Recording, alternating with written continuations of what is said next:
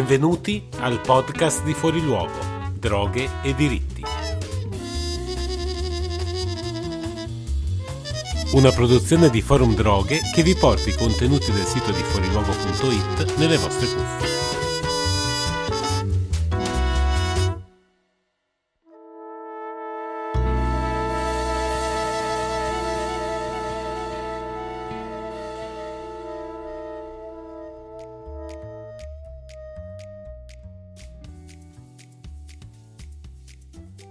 Bentrovate e bentrovati al podcast di Fuori Luogo.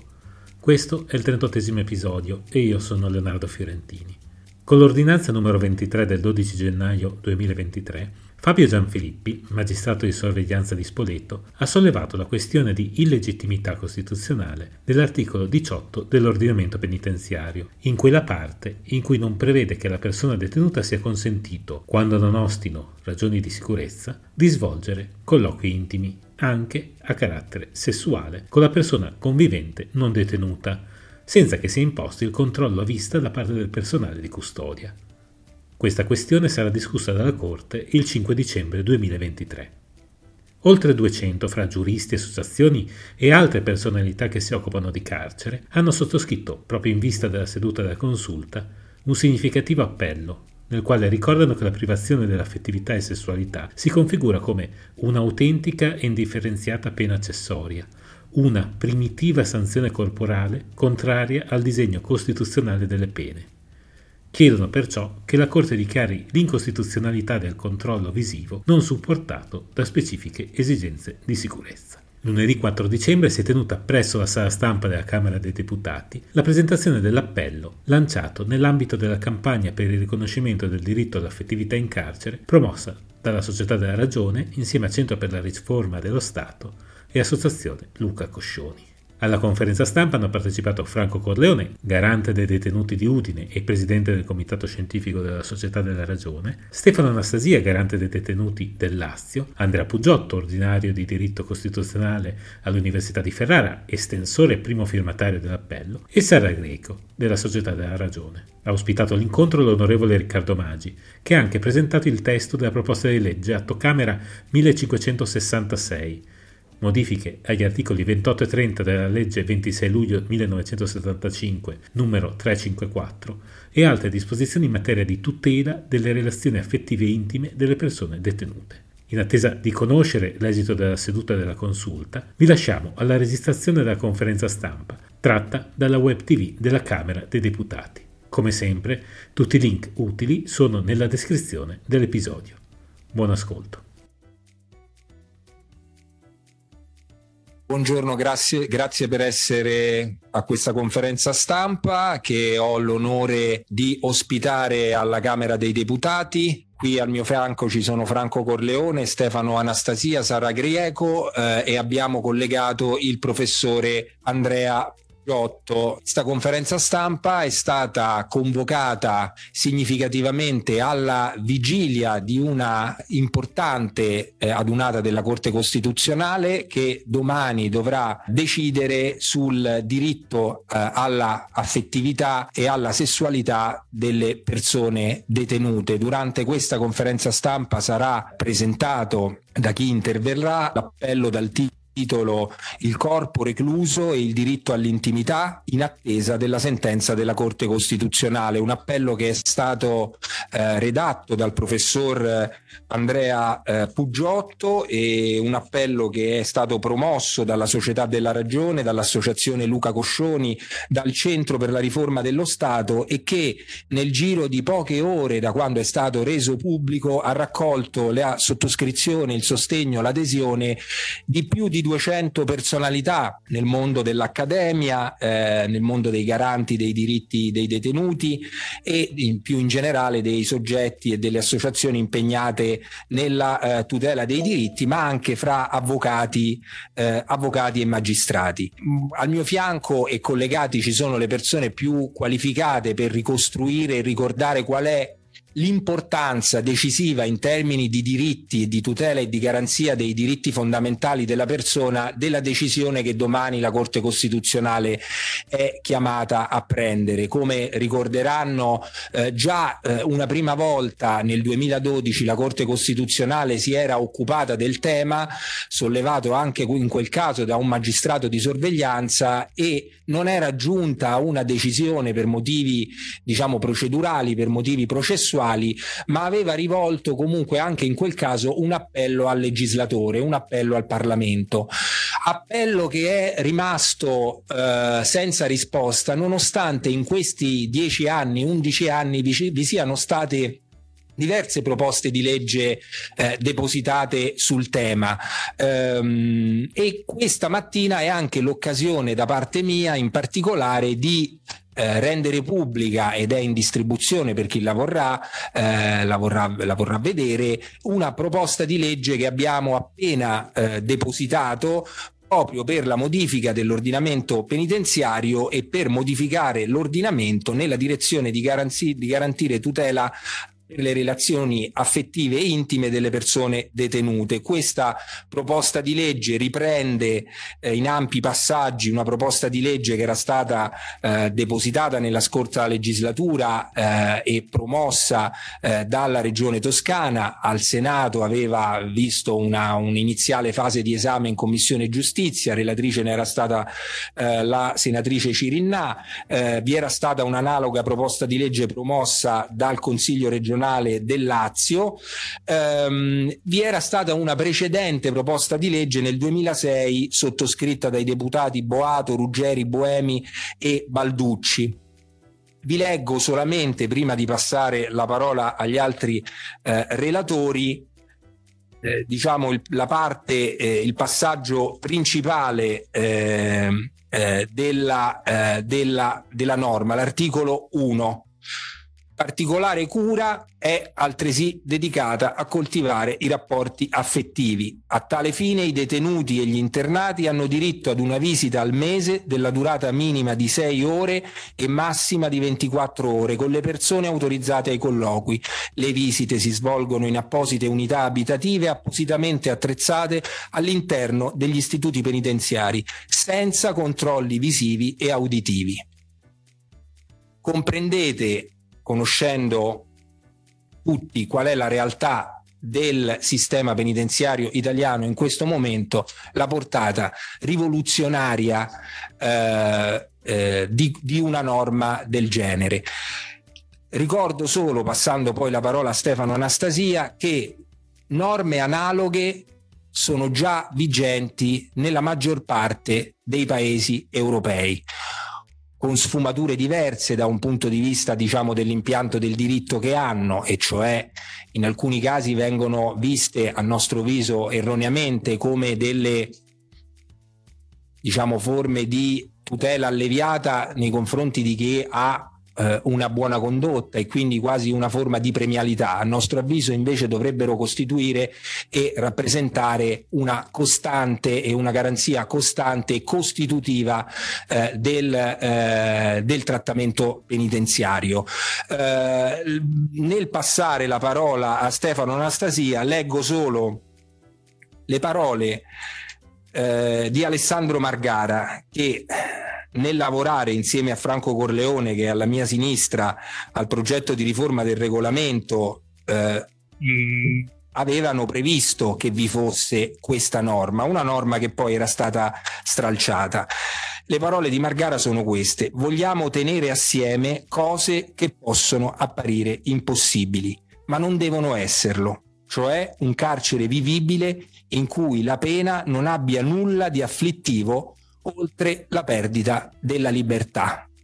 Ecco, noi in attesa della sentenza della Corte Costituzionale, della pronuncia della Corte Costituzionale che ci sarà domani e dalla quale ci aspettiamo una chiarezza definitiva su questo punto, eh, lanciamo da questa conferenza stampa anche un appello alle forze politiche, agli altri gruppi parlamentari di sottoscrivere questa proposta di legge che attualmente vede la mia firma e la firma di Benedetto della Vedova come primi firmatari nell'auspicio che possa avvenire quello che sta avvenendo eh, e ovviamente ne siamo felici con un'altra proposta di legge che sul tema della riforma del carcere abbiamo presentato poche settimane fa qui, e cioè quella per la istituzione delle case di reinserimento sociale, che al momento ha visto l'adesione di tutti i gruppi di maggioranza e auspichiamo che a breve possano arrivare anche delle sottoscrizioni, e tutti i gruppi di opposizione auspichiamo che a breve possano arrivare delle sottoscrizioni anche da esponenti della maggioranza. La parola a Stefano Anastasia, garante per i diritti delle persone detenute nell'Acce e coordinatore dei garanti territoriali. Eh, innanzitutto grazie a Riccardo Maggi per questa iniziativa, l'iniziativa legislativa e questo incontro e grazie alle associazioni che sono, sono, sono, si sono fatte promotrici del, dell'appello redatto dal professor Pugiotto che interverrà eh, dopo di me.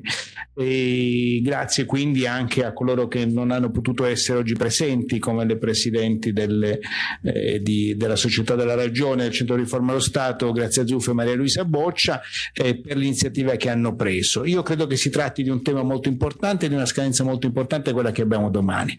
Eh, attesa eh, appunto, come eh, diceva un attimo fa l'onorevole Maggi, da eh, dieci anni, da quando eh, la questione fu già portata alla Corte Costituzionale e non diede l'esito dal mio punto di vista e dal punto di vista delle persone detenute sperato per un una, diciamo sì, una debolezza procedurale del quesito, debolezza che questa volta è spiegato bene anche nel, eh, nell'appello che poi verrà presentato, debolezza che questa volta il quesito non ha, perché appunto è possibile dare una risposta conforme a Costituzione che effettivamente superi questa grave mancanza che nel nostro ordinamento ormai appunto gli ultimi in Europa, che non consente eh, incontri riservati delle persone detenute con i loro familiari e quindi anche laddove diciamo, le persone vogliano, vogliono farlo anche diciamo, sì, eh, relazioni intime sessuali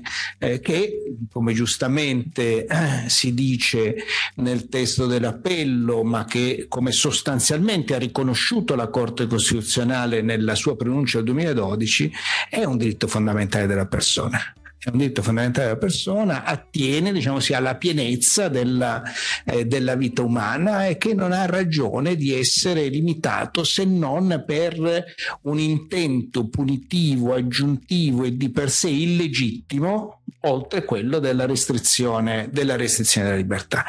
E quindi noi speriamo che appunto eh, la, mm, l'esame in Corte Costituzionale questa volta possa essere eh, risolutivo del, della questione senza ulteriori invii al legislatore perché l'ordinamento oggi eh, definisce le modalità in cui gli incontri riservati possano essere svolti perché esiste dal 2018 una previsione di legge che è prevista per l'ordinamento penale eh, minorile che può essere applicato anche nel caso degli adulti. E dunque diciamo sì la decisione della Corte potrebbe essere immediatamente esecutiva salvo ovviamente diciamo sì eh, le, or- le organizzazioni tecniche che saranno necessarie all'amministrazione penitenziaria per garantire l'esercizio di questo diritto ma può essere immediatamente esecutiva. E quindi noi speriamo che la Corte si pronunci, si pronunci favorevolmente, si pronunci appunto in modo tale che la cosa possa essere finalmente, diciamo sì, affrontata e risolta e in qualche modo, diciamo sì, aiuti anche a superare una resistenza ad affrontare le questioni che hanno a che fare con i diritti dei detenuti, in modo particolare le relazioni affettive dei detenuti, eh, che voi sapete è uno dei temi fondamentali per la qualità della vita in carcere la qualità della detenzione eh, voglio ricordare che eh, nell'agosto scorso, quando eh, due donne eh, persero la vita, diciamo, a distanza di poche ore l'una dall'altra nel carcere di eh, Torino, il ministro della giustizia e poi il sottosegretario Stellari annunciarono il, diciamo, l'aumento delle occasioni di comunicazione di relazione con i familiari, l'aumento dei colloqui e quant'altro. Eh, ad oggi nulla di tutto questo è stato fatto, anzi diciamo sì, questa modifica regolamentare che il Consiglio dei Ministri avrebbe potuto adottare in una riunione propria del Consiglio dei Ministri e viceversa è stata prevista eh, nel famoso disegno di legge sicurezza, quindi affidato all'incertezza del percorso, del percorso parlamentare, incertezza quanto al contenuto e ovviamente incertezza anche quanto ai tempi. Diciamo. Eh, quindi c'è una eh, del tutto evidente una eh, difficoltà del, chiamiamola almeno così, difficoltà del, eh, del governo a misurarsi con questi temi, eh, è auspicabile che la Corte questa volta appunto si pronunci in maniera risolutiva sulla questione dell'affettività della sessualità in carcere in modo tale che appunto si possa avere una soluzione all'indomani del, eh, del giudizio che verrà. Grazie. Grazie Stefano Anastasia. Ora eh, se ci sente ed è eh, può intervenire, darei la parola al professor Andrea Pugiotto che è estensore e primo firmatario eh, dell'appello. Eh, Andrea, ci senti? Io vi sento, voi mi sentite, Bene. mi vedete? Forte e chiaro, a te la parola. Ci vediamo anche. Presidente, grazie. Ehm, la questione di legittimità che domani la Corte Costituzionale dovrà decidere è scandalosa.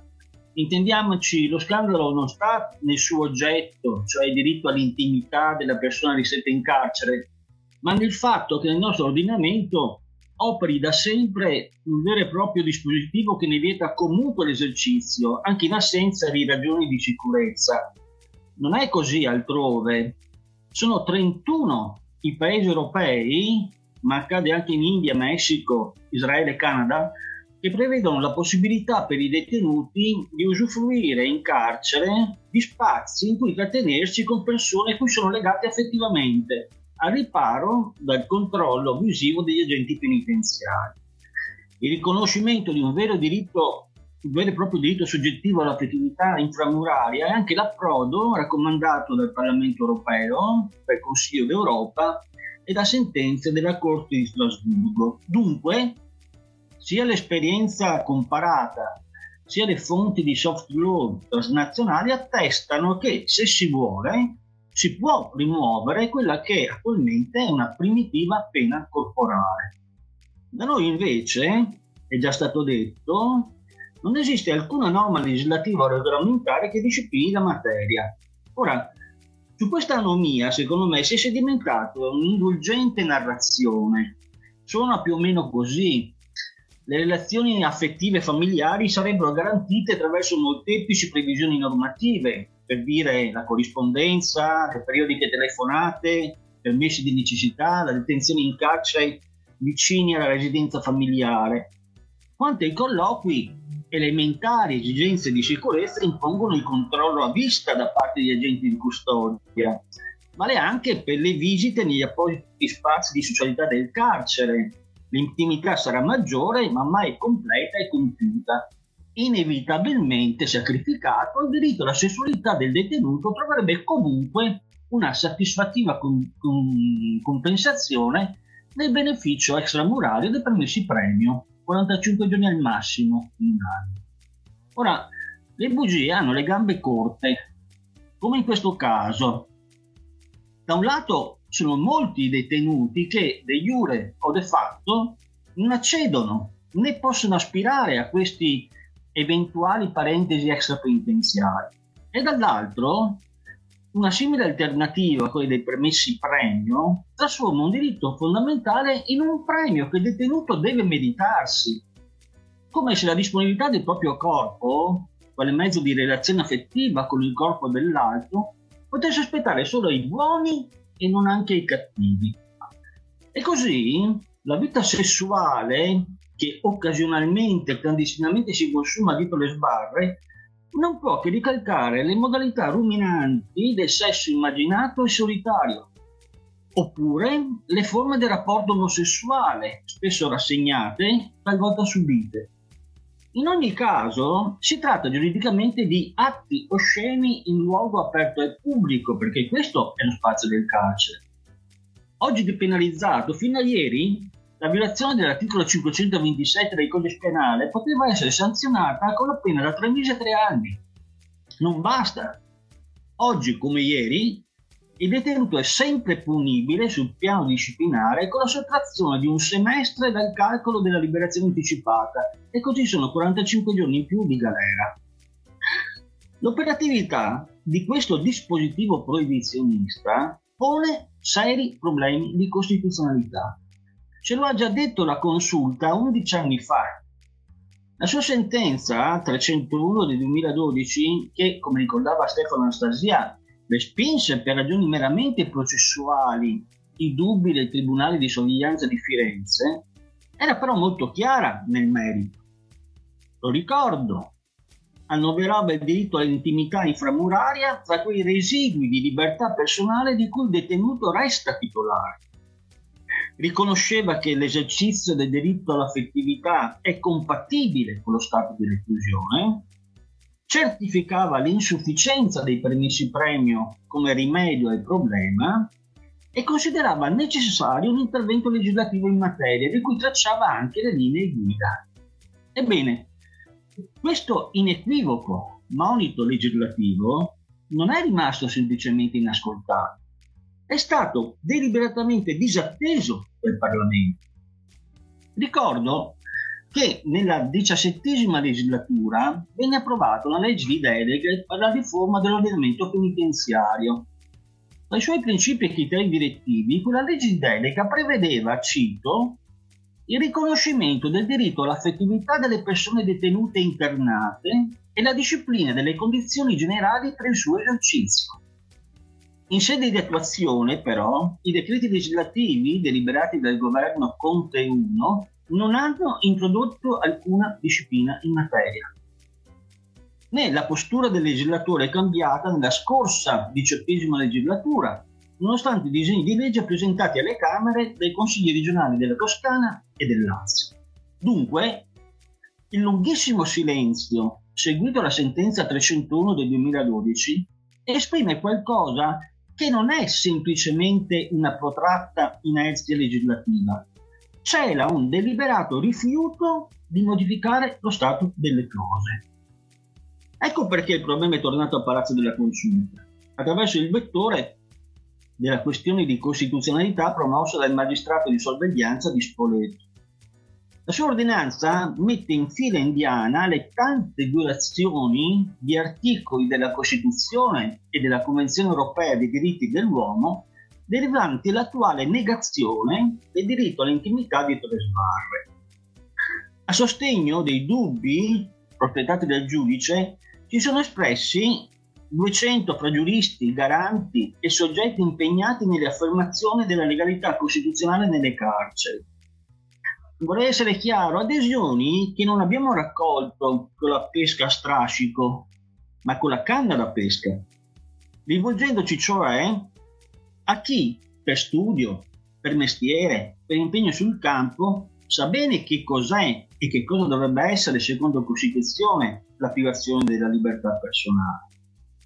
So che il testo dell'appello è a disposizione dei giornalisti presenti in sala, dunque non mi attardo a illustrarne le ragioni, tese a dimostrare che anche dietro le sbarre le parole amore e Costituzione non sono incompatibili. Preferisco segnalare ai giuristi firmatari la presenza di riconosciuti maestri del diritto penale, Emilio Dolcini, Giovanni Fiandaca, Tullio Padovani, Francesco Palazzo, di maestri della filosofia del diritto, Luigi Ferraioli, Tamar Pitch, Eligio Resta. Segnalo in molti colleghi tra più autorevoli della mia disciplina, il diritto costituzionale, che non elenco solo per ragioni di tempo, Rimarco l'adesione dell'ex giudice della Corte di Strasburgo Vladimiro Tedeschi, le firme di tutti gli ultimi presidenti dell'Unione delle Camere Penali Italiane, dell'attuale Francesco Petrelli ai suoi predecessori, Gian Domenico Cagliazza, Beniamino Migliucci, Valerio Spigarelli.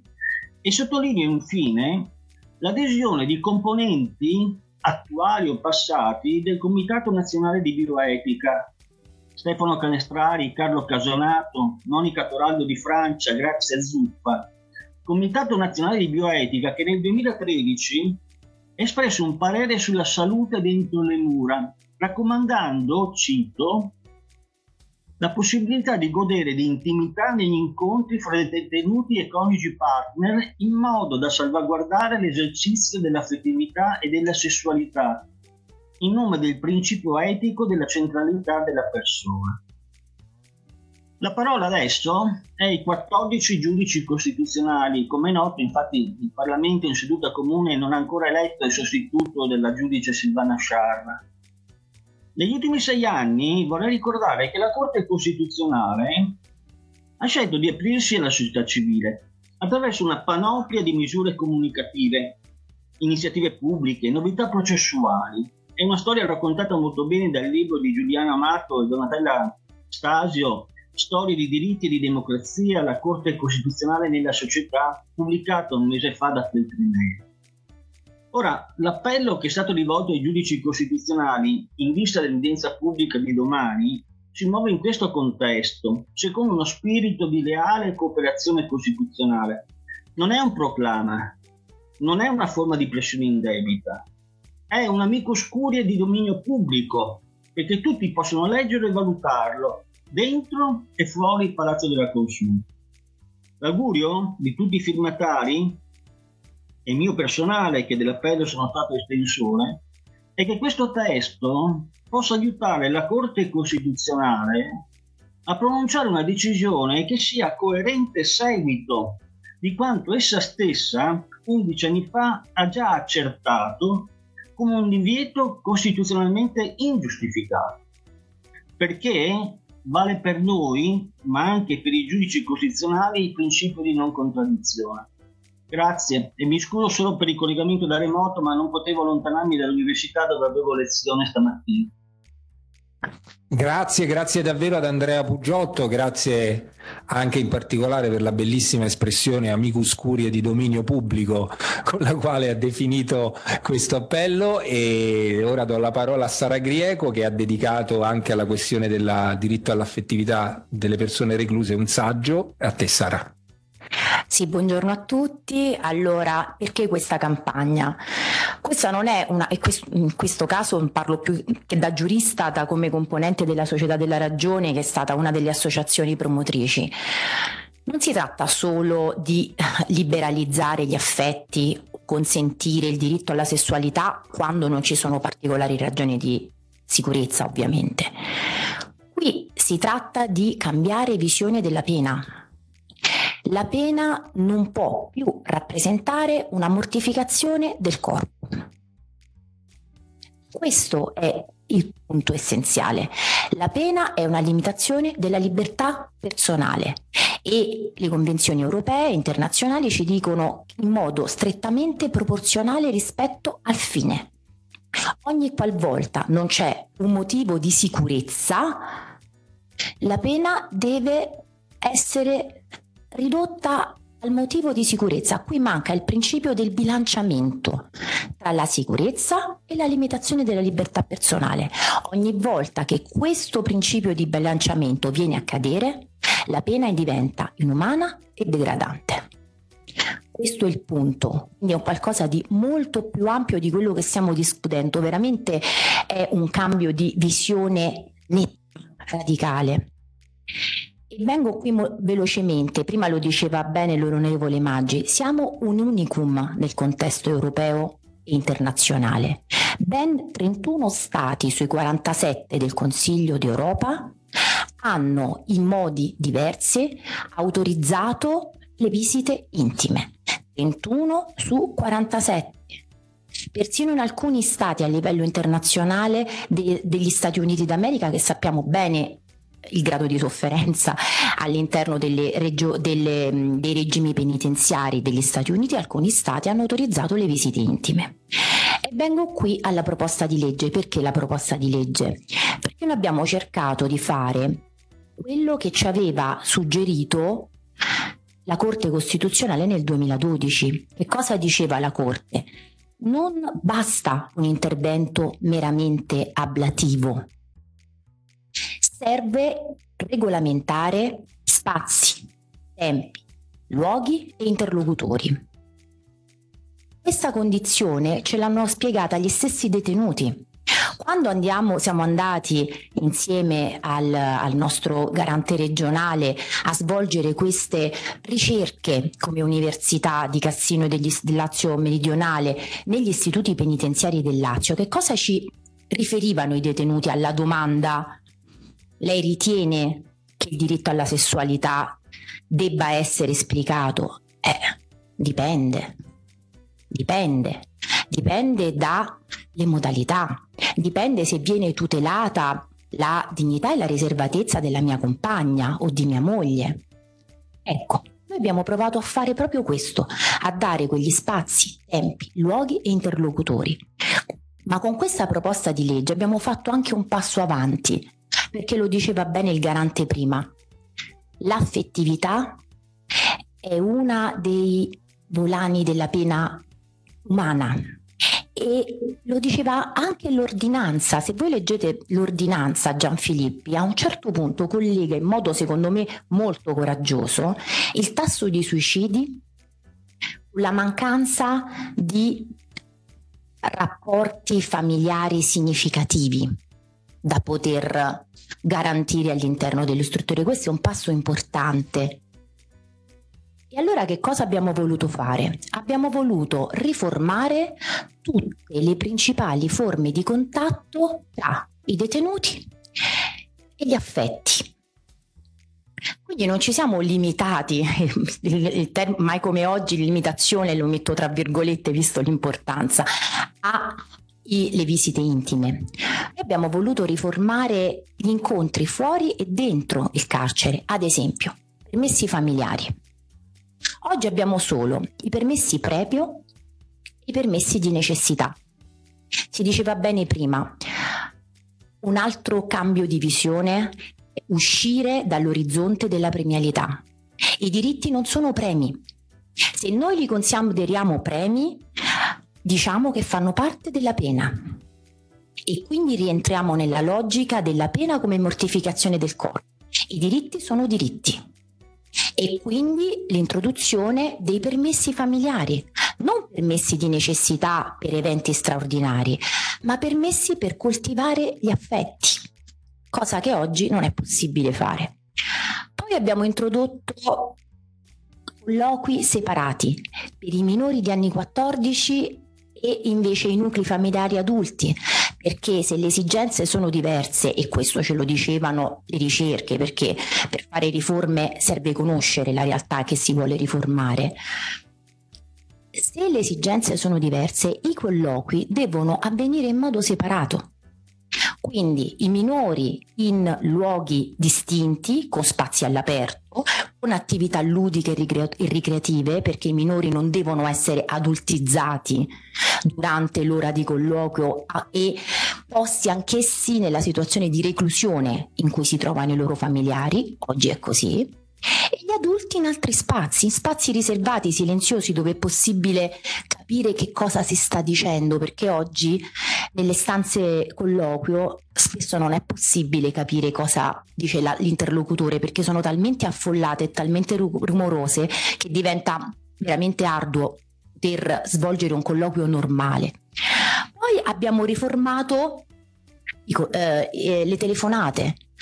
Oggi abbiamo telefonate da 10 minuti, gestite dall'amministrazione penitenziaria. Vuol dire che nel momento in cui 10 minuti scadono, la linea si interrompe. Dobbiamo ridare dignità anche alle telefonate. Quindi telefonate da 20 minuti che possono avvenire quotidianamente e anche qui la riforma arriva dai detenuti. Durante la ricerca ci dicevano, allora bisogna capire, i colloqui sono diritti o sono servizi? Perché noi li paghiamo.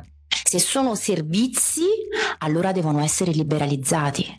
È necessario poter disporne in autonomia. Se sono diritti non devono, non, non devono avere una tariffa. Ed ecco il perché abbiamo liberalizzato anche i colloqui. Quindi la risposta legislativa già c'è. Ed è una proposta di legge che riassume due, dec- due eh, consessi importanti. Parliamo di due delle regioni più importanti d'Italia, Lazio e Toscana.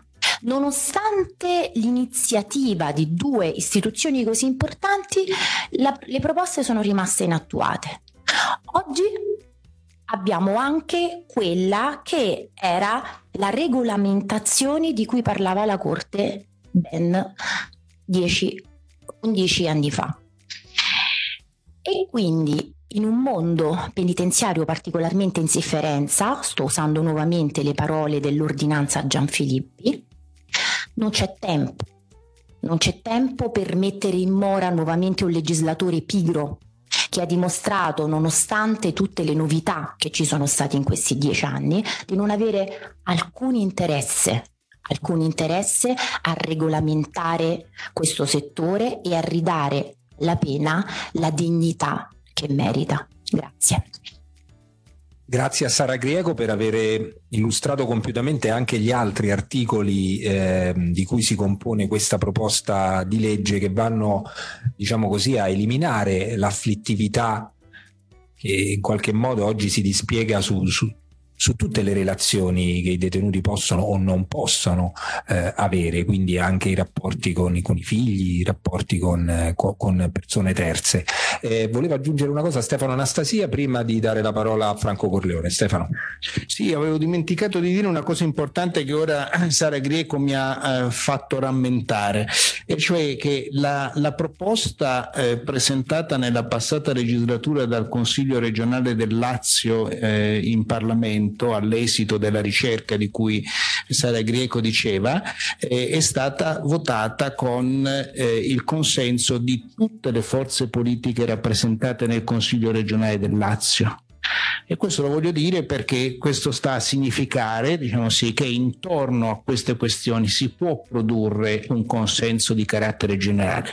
E quindi eh, se questa può essere una preoccupazione non giuridica evidentemente, ma politica della Corte Costituzionale, anche una preoccupazione di questo genere credo possa essere superata.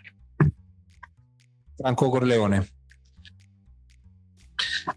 Eh, mi pare di poter dire che questo incontro, grazie agli interventi del professor Andrea Pugiotto e di Sara Grieco, mette sul, con chiarezza estrema le ragioni profonde per questa proposta eh, se noi eh, facessimo l'elenco eh, dei paesi europei eh, dove eh, questa possibilità viene esercitata, eh, faremmo un elenco lunghissimo da, dall'Austria al Belgio, alla Germania, all'Olanda, alla Francia, al Portogallo, alla Spagna, eh, ai paesi nordici, cioè l'Italia manca all'appello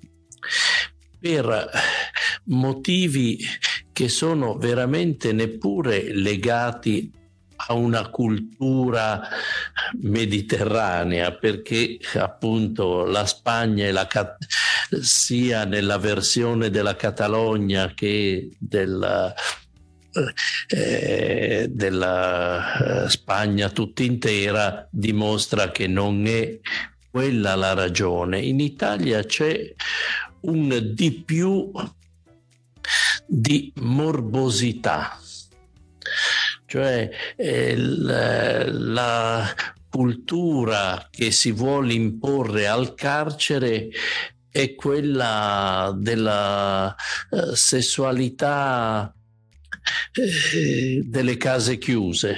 Insomma, infatti l'obiezione che viene portata da alcuni eh, che abusivamente parlano a nome della polizia penitenziaria dicono ma ci volete far fare i guardoni eh, con un'espressione eh, rancida, diciamo, ma la verità è che non prevedendo il controllo visivo, anche questa ipotesi che viene suggerita non è reale. E quindi in realtà quello che vorrebbero sarebbe proprio poter guardare dal buco della serratura quello che succede fra detenuti o detenute e i loro compagni o le loro compagne non c'è una ragione appunto rispetto a quello che accade nel mondo e in Europa, rispetto alle ragioni costituzionali affermate 11 anni fa. Noi siamo di fronte alle proposte di legge di parlamentari e di consigli regionali che secondo il, la possibilità offerta dalla Costituzione hanno inviato al Parlamento proposte di legge, di fronte a tutto questo c'è un blocco, un blocco che deve far riflettere la Corte Costituzionale, cioè la via del semplice appello al Parlamento perché operi non è la via utilizzabile è già stata percorsa inutilmente. Come diceva il professor Pugiotto, ci aspettiamo dalla Corte Costituzionale un'affermazione chiara di incostituzionalità e di scelta che possa già in attesa di norme puntuali possa comunque vedere affermato un diritto nelle forme che potrebbero essere affidate alla magistratura di sorveglianza, nelle more di una norma di legge più precisa. Nel 2000 nel regolamento avevamo inserito questa possibilità. Il Consiglio di Stato disse che occorreva una legge, ma era un parere si poteva andare avanti, ma chi aveva responsabilità politica decise di adeguarsi al parere del Consiglio di Stato, dicendo faremo la legge. Sono passati 23 anni da allora. E quello che è incredibile è che anche la norma nel regolamento del 2000 che prevede la possibilità di colloqui lunghi, alcune ore, con la possibilità anche di eh, pranzare assieme fra detenuti e famiglie, è assolutamente inapplicata.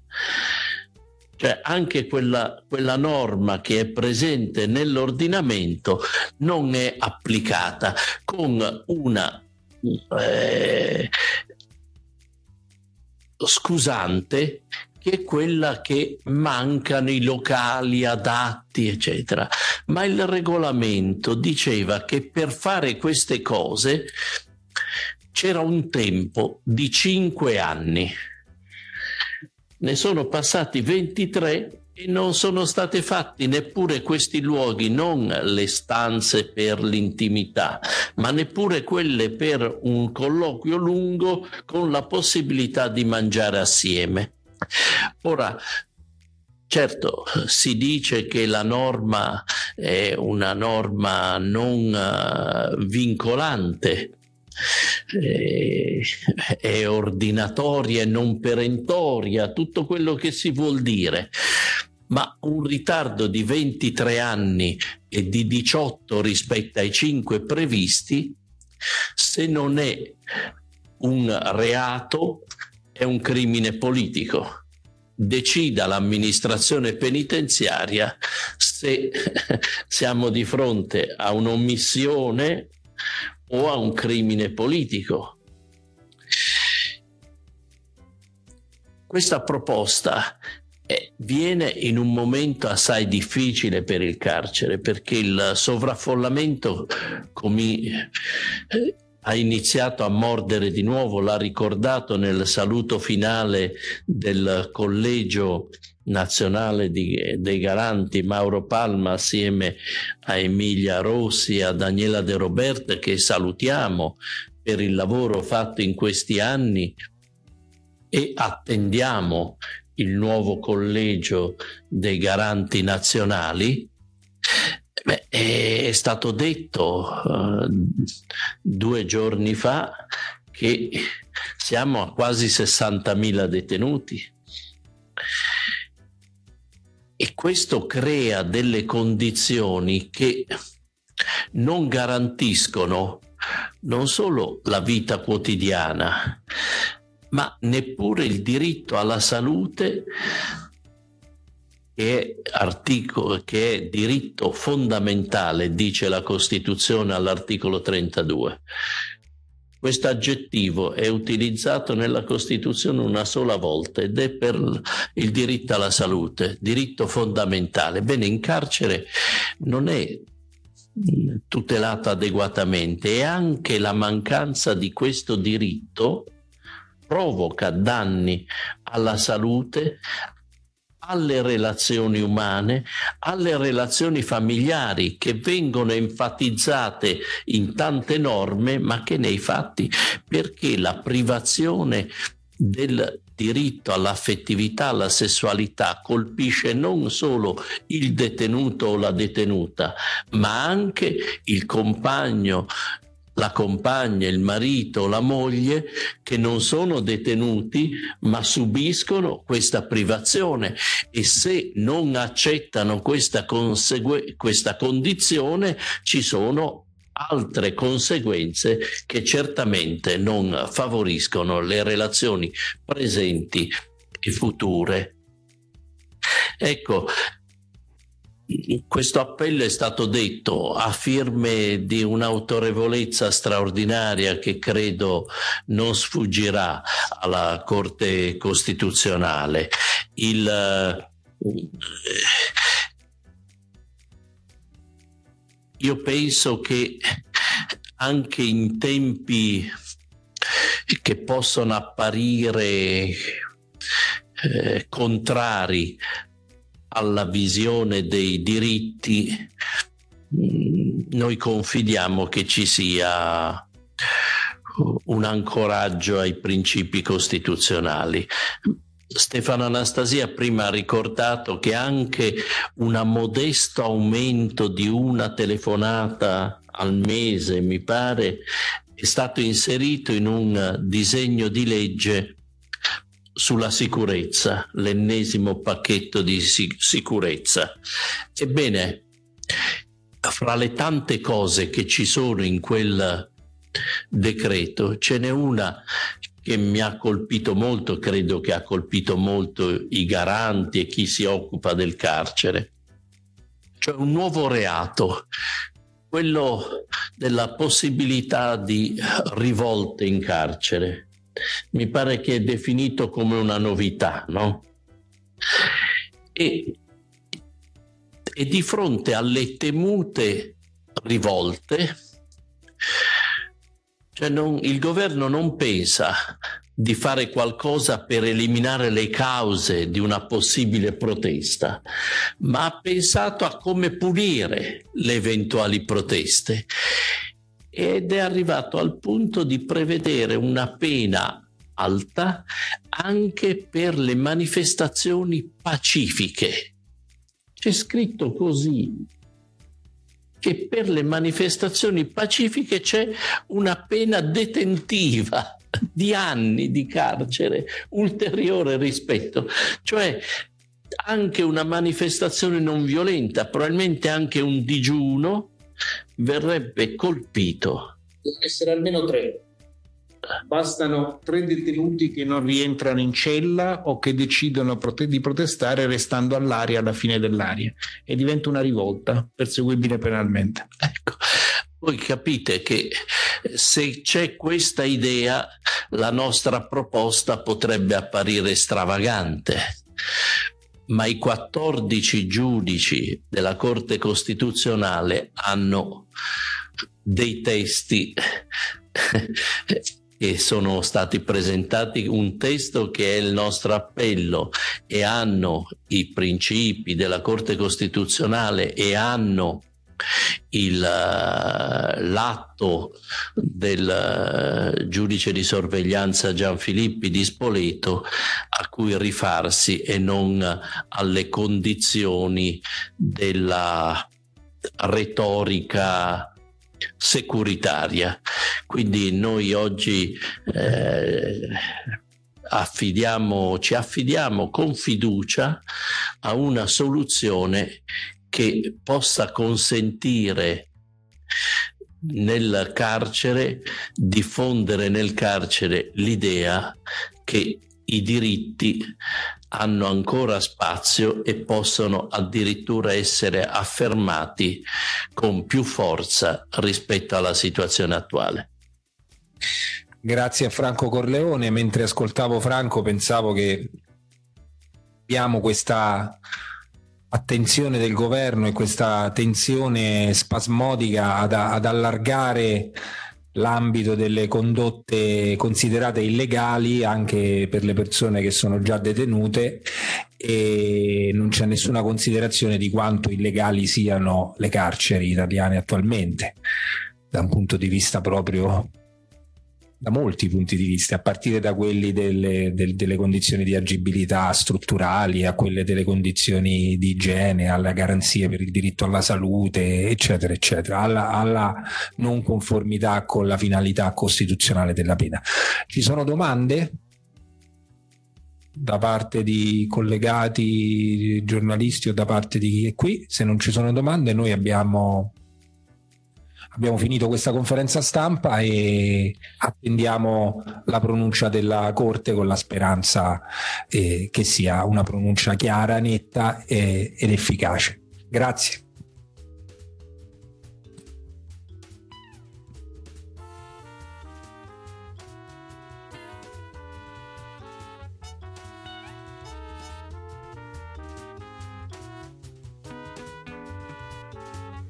Questo podcast è curato dalla redazione di Fuori Luogo. Maggiori informazioni e tutte le fonti di questa puntata sono a disposizione su fuoriluogo.it.